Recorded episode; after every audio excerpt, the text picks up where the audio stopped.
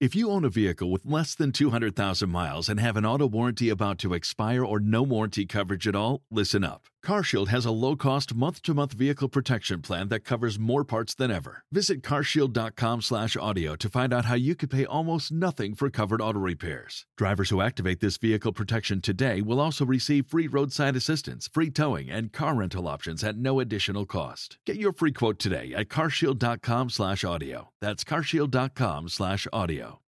Listen, all you New Yorkers. Excuse me. Taxi. Okay, man, we're looking around. This is the 77 WABC minicast.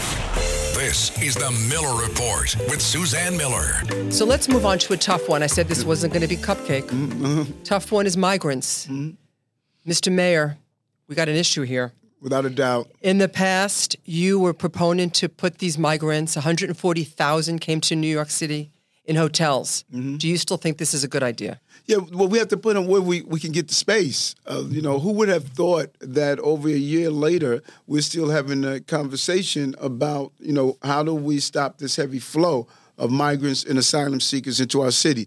And we should not allow anyone to tell us because we're asking the federal government to do its job that we're anti-immigration, because that's not true. Uh, this city has always embraced immigration.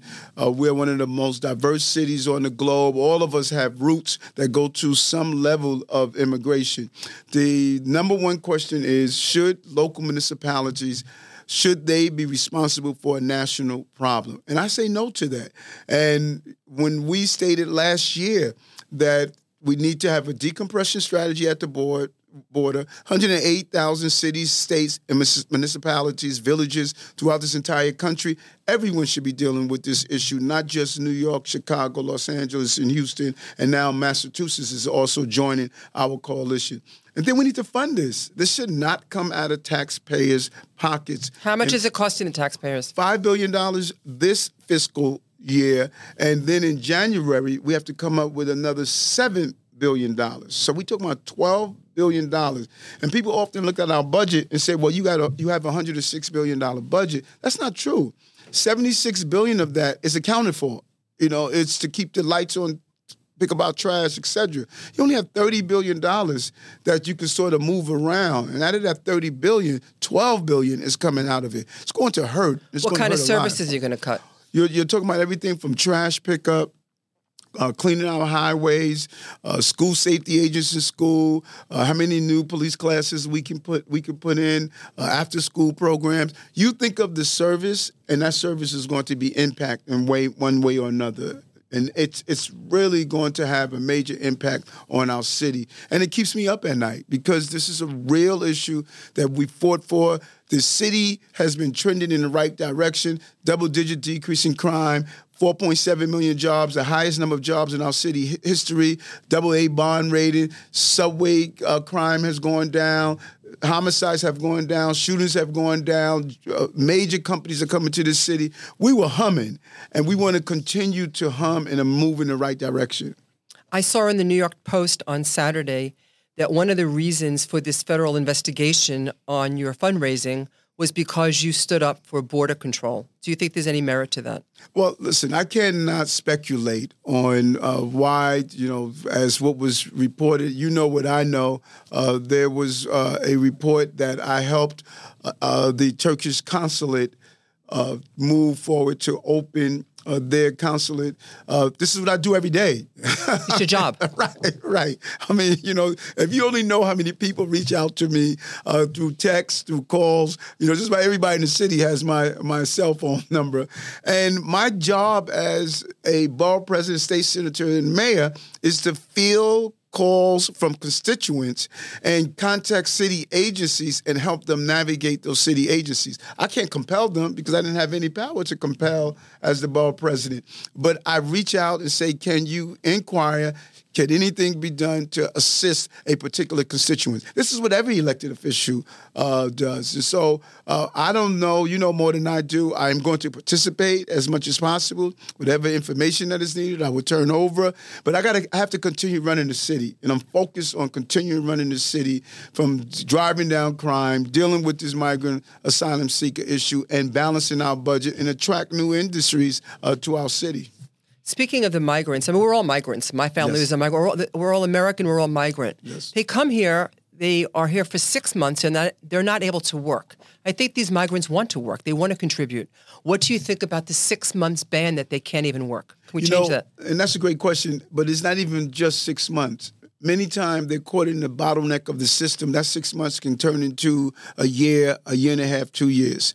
Nothing is more anti American than not being able to work.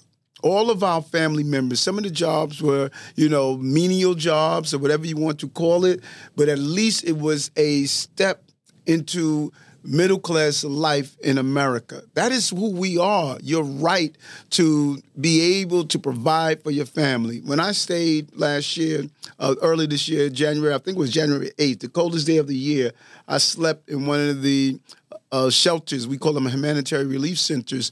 And I slept there with the migrant, and I wanted to just talk to them on the ground. They're no different than our parents. And all they said, they said, we don't want anything free from you. We want to work. Can you change that? No, we can't. And that's those are four important misnomers about this crisis. Number one, I don't have the power to give them authorization to work. It must come from the federal government. I don't have that authority. If I did, I would do it right away. Number two, I don't have the power of deportation. People say, well, why don't you just uh, tell people to leave? I don't have that authority. That's a federal authority to deport, even when we have repeated people who commit crimes. I don't have the authority to tell them to leave. Number three, that people are saying, well, they're getting more than what what longtime New Yorkers are getting. That's untrue. You go to these humanitarian relief centers, over 200 we open, you see people are sleeping on cots. They're having basic meals uh, services with minimum, and people need to understand that. And then lastly, people say, well, stop people from coming in. I don't have the authority. That's against the law for me to say you can't come into the city. So I don't have the authority to manage this crisis, and I'm not getting the resources to manage the crisis. And many New Yorkers felt as though, listen, we're just doing this uh, because we're not hearing the needs of everyday uh, struggling New Yorkers, and that is just not true. This is wrong for the migrants, and is wrong for longstanding New Yorkers. Mr. Mayor, are you consulting with any past mayors like uh, Mayor Bloomberg on this? Or tomorrow I have George Pataki on the Miller Report. Do you want to ask him anything? Uh, well, uh, number one, uh, Michael, uh, former mayor Michael Bloomberg, has been amazing. He has been a real mentor. Uh, whenever I reached out to him, he has been there. He has helped us in so many levels, and I cannot thank him en- enough. He loves New York City. Yes. Uh, and you know, I, I've communicated with him often. But you know, you even present this case to even someone like a knowledgeable uh, lawmaker like Governor Pataki, and he'll tell you the same thing. This is just not something that this city can manage on its own, and it's just wrong for everyday New Yorkers to have to go through this. Okay, let's move on to another difficult subject, which is Israel. Mm-hmm. First of all, as a child of the Holocaust, I want to thank you for standing out for Israel. Mm. Today marks almost 85 years ago of the day of the broken glass, which was when Germany started and they were the they, Nazis were breaking down all of these Jewish homes, synagogues, mm. and mm. businesses. So thank you. Have you been given any backlash on that?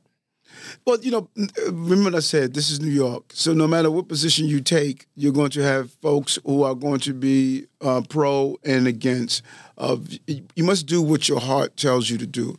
Uh, the horrific, uh, disgusting actions of Hamas, uh, taking the lives of innocent people. You know, the videos of placing a baby in a stove, uh, attacking and murdering, you know, almost over 1,400 people. You know, we need to be clear Hamas must be destroyed. It's a terrorist organization. Uh, there is no dealing with uh, Hamas. Uh, we need to seek them out and destroy them because that type of barbaric action is unacceptable. And we one cannot justify that behavior. And so I think it was wrong for anyone to have any form of celebratory action uh, a day or, or one or two days after something horrific like that uh, takes place. Even if you have a, a conversation on what is the destiny of Palestine and Israel, then you have that conversation. But it can't be uh, based on what we saw Hamas carried out. That was wrong, and I wanted to be clear on that. I was not trying to pull any punch- punches. I didn't want to be politically correct. I wanted to be honest and forthright about that. Well, thank you for your honesty. How do we make sure that these escalation of crime does not get even worse for both sides Yes, in this no, city. well, well said, well said.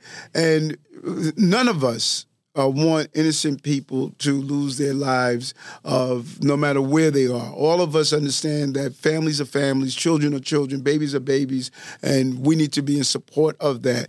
Right here in New York, I tell people all the time when something happens internationally, it plays out on the streets of the city of New York, like Ukraine and Russia war played out right here in Brighton Beach. You know, we saw, you know, people uh, dealing with those stresses that comes with it. But what we must do here is to not allow this city to turn into a place of hate. There is no place for hate in our city. We saw what has happened to the Sikh community. We saw what has happened uh, to the Jewish community, uh, to the Muslim community, Islamophobia. We're watching our city uh, go into this form of people believing they can spew their hateful terms, hateful terminologies in our city. And we need to be clear this is not the majority of New Yorkers. Because someone does a march of 5,000 people, we have 8.3 million people in this city. And if we allow the noise of those 5,000 to give the impression uh, that this is the spirit of New York, we're wrong. Every day, various ethnic groups work side by side with each other. They teach together, they have their faith together, they work together. So not only do we have a uniform faith that we must uh, depend on, we have a fate that we must depend on. We in this to- we're in this together. And so as a city, we're not sitting back. We're going to make sure we have the proper police protection. We had, we had overall hate crimes have been down in the city since October 7. We've witnessed an, an uptick, particularly with graffiti related hate crime.